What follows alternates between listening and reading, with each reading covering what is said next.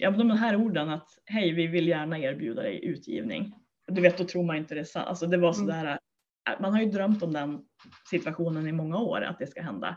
Och du vet, jag, jag tänkte så här, är det någon sån här bluffmail? Jag började googla på liksom. det var, jag var helt orealistisk liksom. Så här.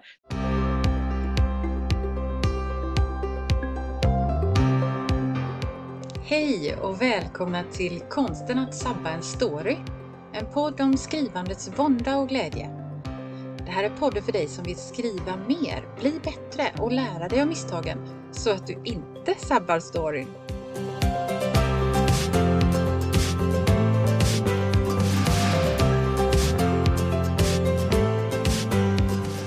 Jag heter Anna-Karin Svanå. Jag är skrivarcoach, lektör och författare. Men nu sätter vi igång!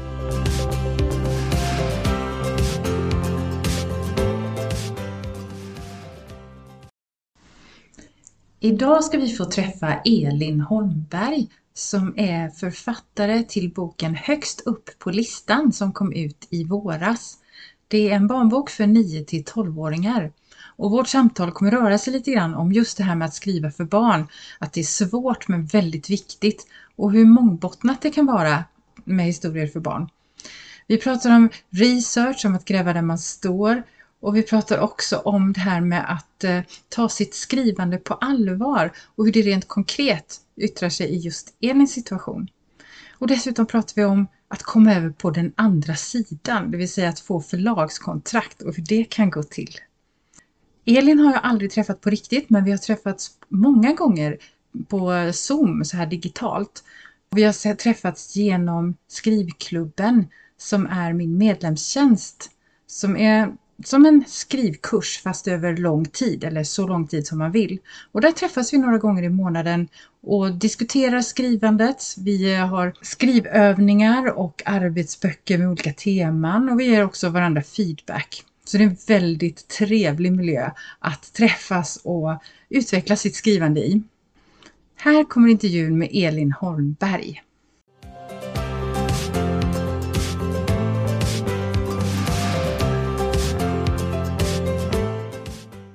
Välkommen hit Elin Holmberg. Vad roligt att du är med i podden idag.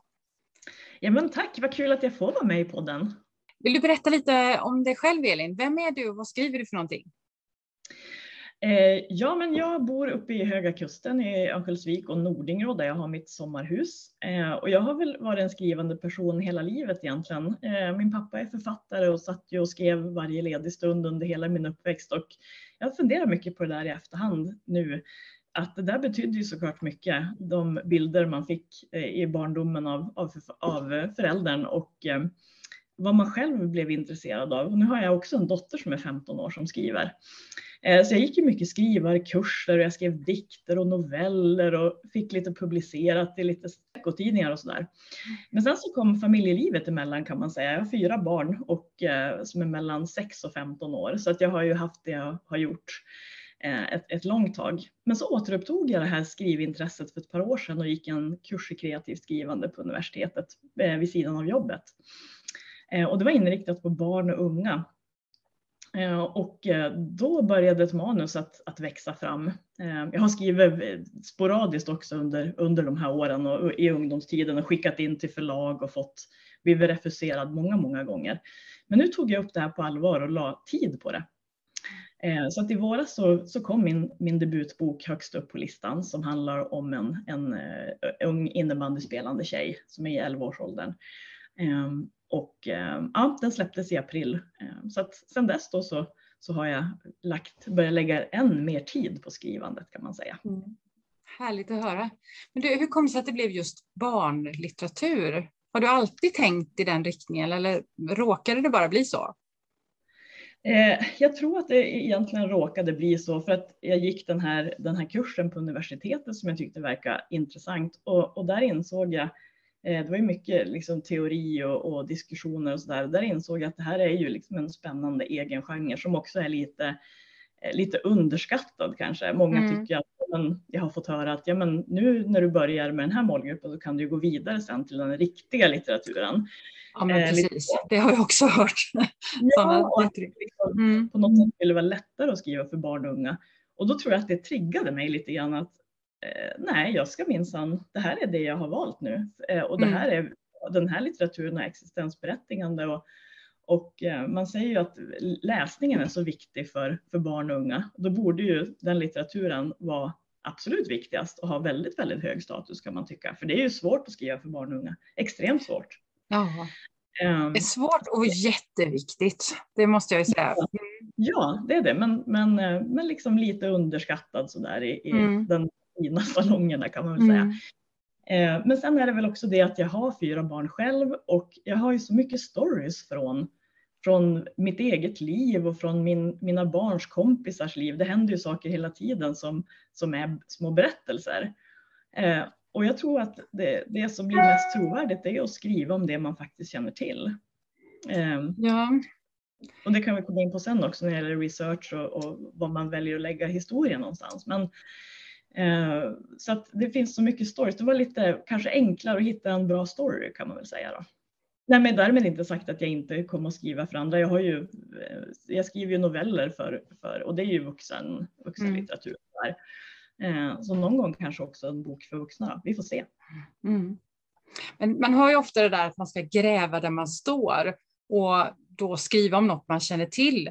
Och förra gången jag intervjuade en författare, då skrev han ju historiska romaner. Och det är inte alls något som han egentligen kände till så från början, eftersom det är en helt annan tid, annan miljö, andra sorters stories.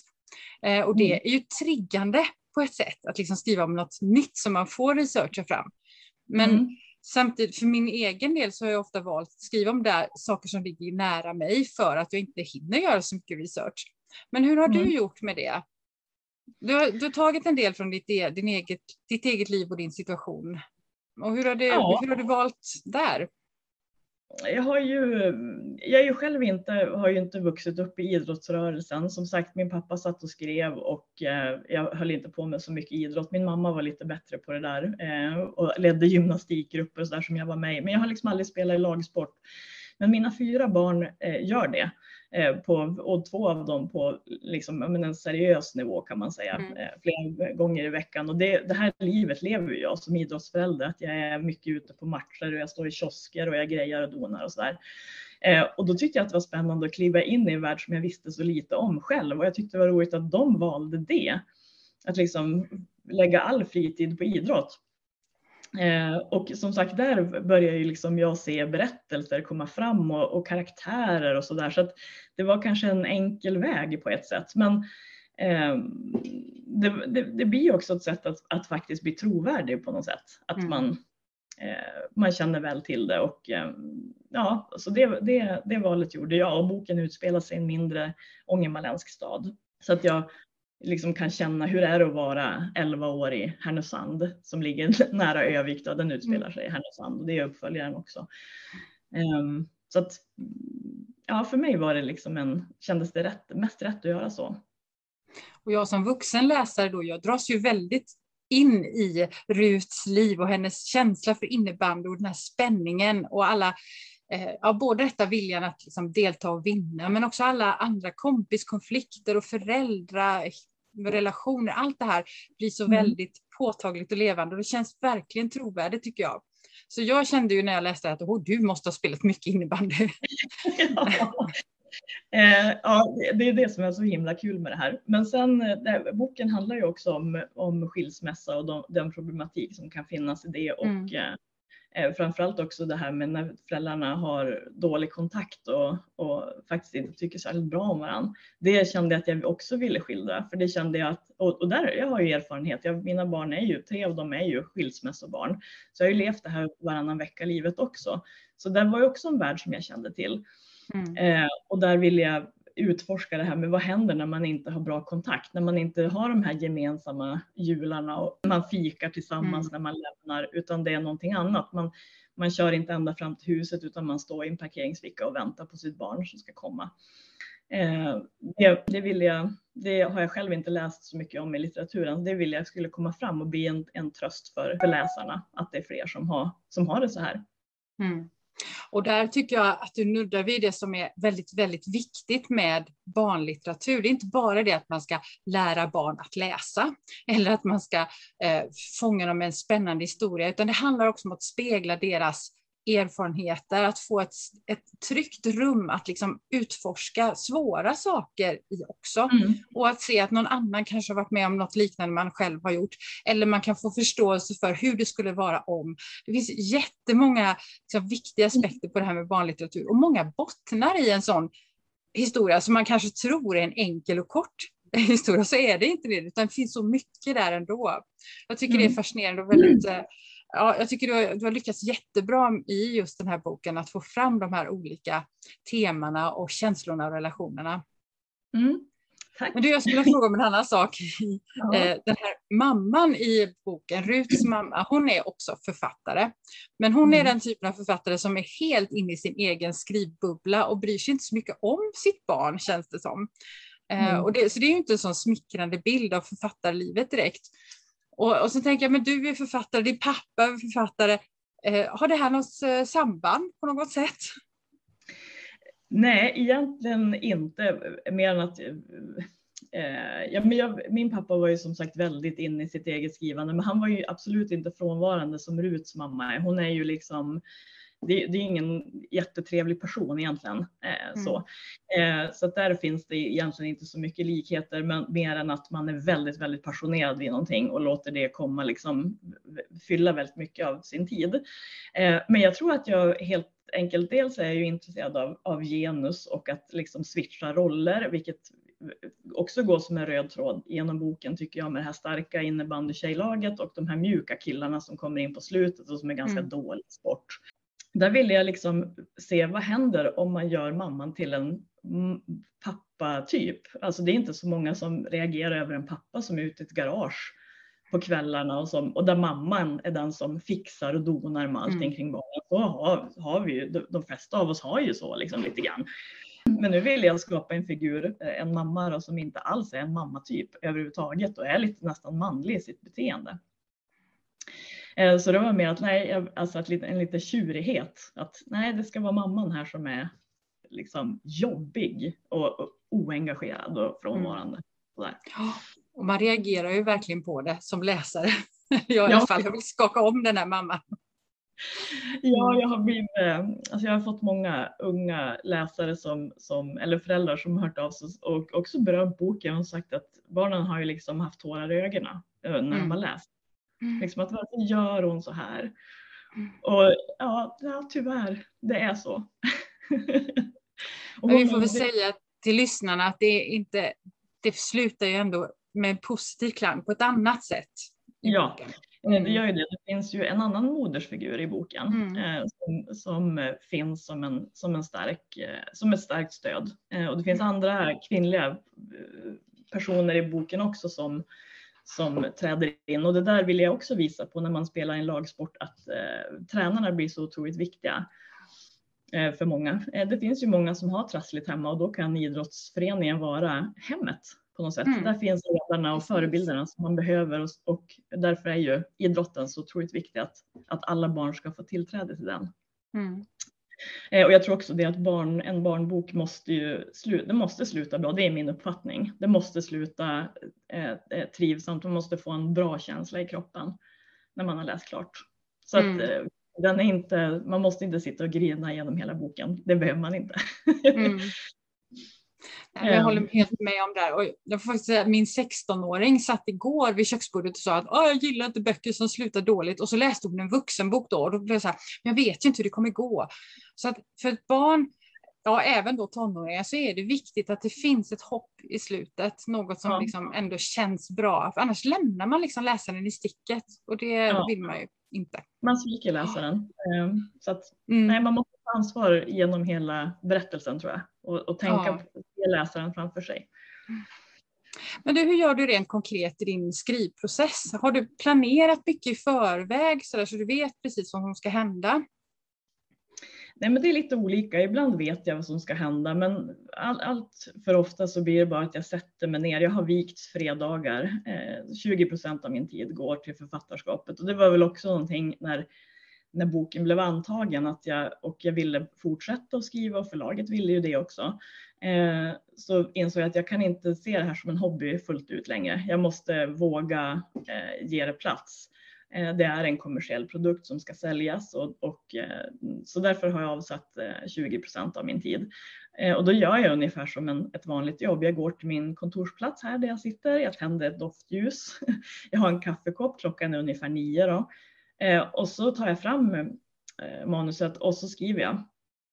Och det behöver ju inte vara det kan ju vara liksom dåligt. Jag fulskriver ju väldigt mycket. Eh, ingen, skulle, alltså, ingen får läsa över axeln. Liksom. Eh, och, och, för mig har det varit så att det, det, är ingen romantiskt skimmer kring skrivandet. Att åh, nu, ska, nu sitter jag här med utsikt över havet och, och, och skriver och det bara flödar. Så är det inte. Det är ett hårt jobb och det gäller att mm. sätta sig och bara nu, men det här ska göras nu. Eh, så nu håller jag på med min tredje bok om RUT och då, då har jag ändå varit schysst mot mig själv och sagt att ett, kapitel per vecka, det är ungefär 25 kapitel i boken och den är ganska, den är inte jättetjock liksom. Um, ett kapitel i veckan ska bli av och det ska jag sitta med på fredagen och så kan fredagen också gå till en, en sån här grej, en poddintervju eller eh, någonting annat som rör författarskapet. Det kanske inte just är skrivandet, men ett kapitel ska bli av och that's mm. it. Det är liksom Annars har det inte blivit av, då får jag ta lördag eller söndag. När det är söndag kväll, då ska det ha varit gjort. Eh, ja, men du sa ju det där att du behövde ta skrivandet på allvar. Och det här mm. blir en väldigt konkret manifestation av vad det betyder att ta skrivandet på allvar. Att man verkligen bara sätter sig och gör det. Ja. Men, men tycker du ändå att det liksom är roligt? Även om du nu, nu har du ditt beting och du är disciplinerad så känner du ändå lust att skriva? Eller är det mer ett så här lite plågsamt jobb? Ja, det är ju både och. Det där går ju upp och ner. Mm. Eh, det är ju lustfyllt och ibland är det inte det, som med alla jobb egentligen. Mm. Eh, och eh, jag, jag, kan fastna och känna en håglöshet såklart. Men då kanske jag hoppar, jag vet att det ska ske någonting lite längre fram i boken, men då hoppar jag dit och skriver det för då känns det kul. Mm. Eh, och då har jag lust till det. Då, jag fastnar inte på saker, jag fastnar inte i detaljer. Det kan finnas en massa lösa trådar eller det här är inte trovärdigt det jag har skrivit. Nej, men det, det struntar vi jag har skrivit. Eh, det kommer att lösa sig sen i redigeringsfaserna. Skriver du om flera gånger sen då, eller hur gör du med redigeringen? Eh, ja, men det gör jag ju. Och så när jag sätter med min, mitt kapitel, nu är jag på åttonde kapitlet då, eh, då, då går jag tillbaka kanske till femte kapitlet och så läser jag och så tar jag redigeringsrunda innan mm. jag kommer in i kapitel åtta. Eh, och så sen så nästa vecka är det nio. Då går jag tillbaka till sexan och så tar jag en redigeringsrunda. Ah, så, så du gör så? Mm. Ja. Så redigera lite parallellt med att skriva nytt?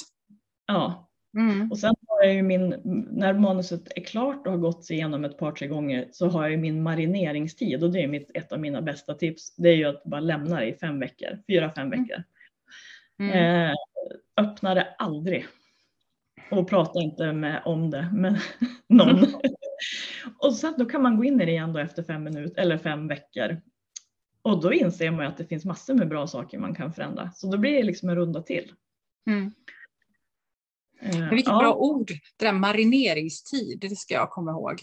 Ja. Då hör man ju faktiskt vad det handlar om, att det inte bara är det som det ligger där helt dött, utan det, det händer någonting ändå. Det är en marinering som pågår och då pågår ja. också tankeprocessen någonstans i huvudet som man inte riktigt eh, är medveten om, tror jag. Samt att man får de här fräscha ögonen. Ja, det är faktiskt mm. jättebra. Mm. Ja, men vad trevligt. Du, hur, gjorde det, hur gick det till när du fick förlag och förlagskontrakt? Det är många som, som drömmer om det. Man sitter där med sitt manus och sen så kommer man inte vidare. Hur lyckades du? Eh, ja, nej men jag har ju också varit där på den sidan och skickat in och fått nej och fått nej. Och det är ju det är väldigt nedslående på något sätt därför att du har skrivit någonting som du tycker är, är väldigt bra och som du älskar kanske. Och så är det någon som säger det här passar inte oss. Alltså det, mm. det kan ju vara så ful retorik också. Liksom. Det, är inte, det är som att de halshugger en själv. Att, nej men det här, och, det är olika, förlag uttrycker sig olika. En del är ju jättetrevliga tillbaka och en del är bara det här passar inte oss. Eller någon skrev, vi har redan skrivit om skilsmässobarn. Jaha. Man bara, mm. jaha, okej, okay, ja. 2014 googlade jag då. Det är nästan mm. tio år sedan. Men ja, sådär. Ehm, så att det här eh, manuset vart ju refuserat av många förlag. Eh, och jag hade tänkt eh, det här som den som blev boken alltså. Och så tänkte jag, ja men det blir väl ingenting då. Men sen, jag vet att det var 11 september i fjol, eller 10, då kommer det ett, ett mejl från ett av förlagen som jag tidigare haft ganska bra kontakt med, som har varit en av de här som har skrivit snälla svar, som har uppmuntrat att skriva igen. Eh, och eh, ja, de här orden att hej, vi vill gärna erbjuda dig utgivning. Du vet, då tror man inte det är sant. Alltså det var mm. sådär, mm. man har ju drömt om den situationen i många år, att det ska hända. Eh, och, eh, och du vet, jag, jag tänkte så här, är det någon sån här bluffmail? Jag började googla på liksom. det var, jag var helt orealistisk liksom. Så här, varför skulle förlag, du vet. Mm. Ja, så att, eh, och så tog det något dag innan jag fick mejl igen. Jag hade ju massor med följdfrågor och så dröjde svaret lite grann. Så vart det helg och jag, ja, ja det var lite nervöst.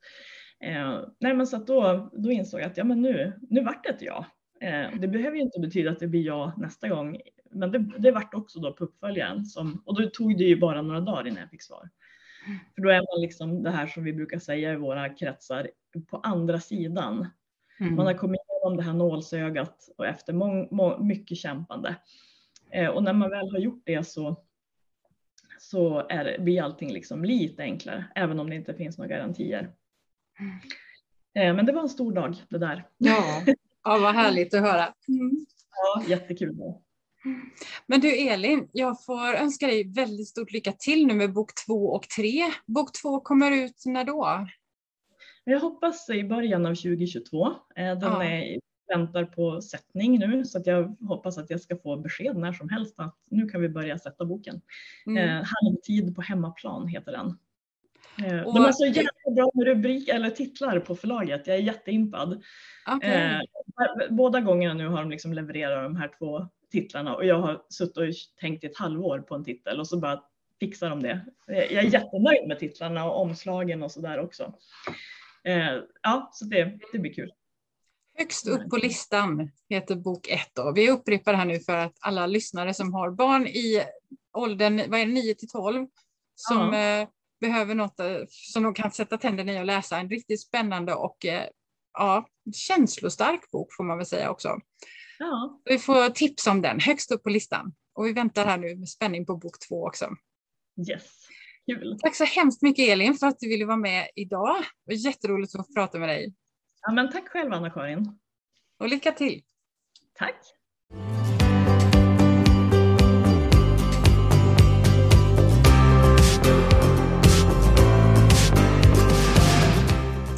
Det var allt för idag. Om du gillar podden skulle det vara toppen om du tipsar andra skrivintresserade. Titta gärna in på min hemsida www.annakarinsvana.se. Där hittar du en gratis minikurs om att börja skriva och där finns också mer information om mina tjänster och kurser. Men nu är det dags att börja skriva!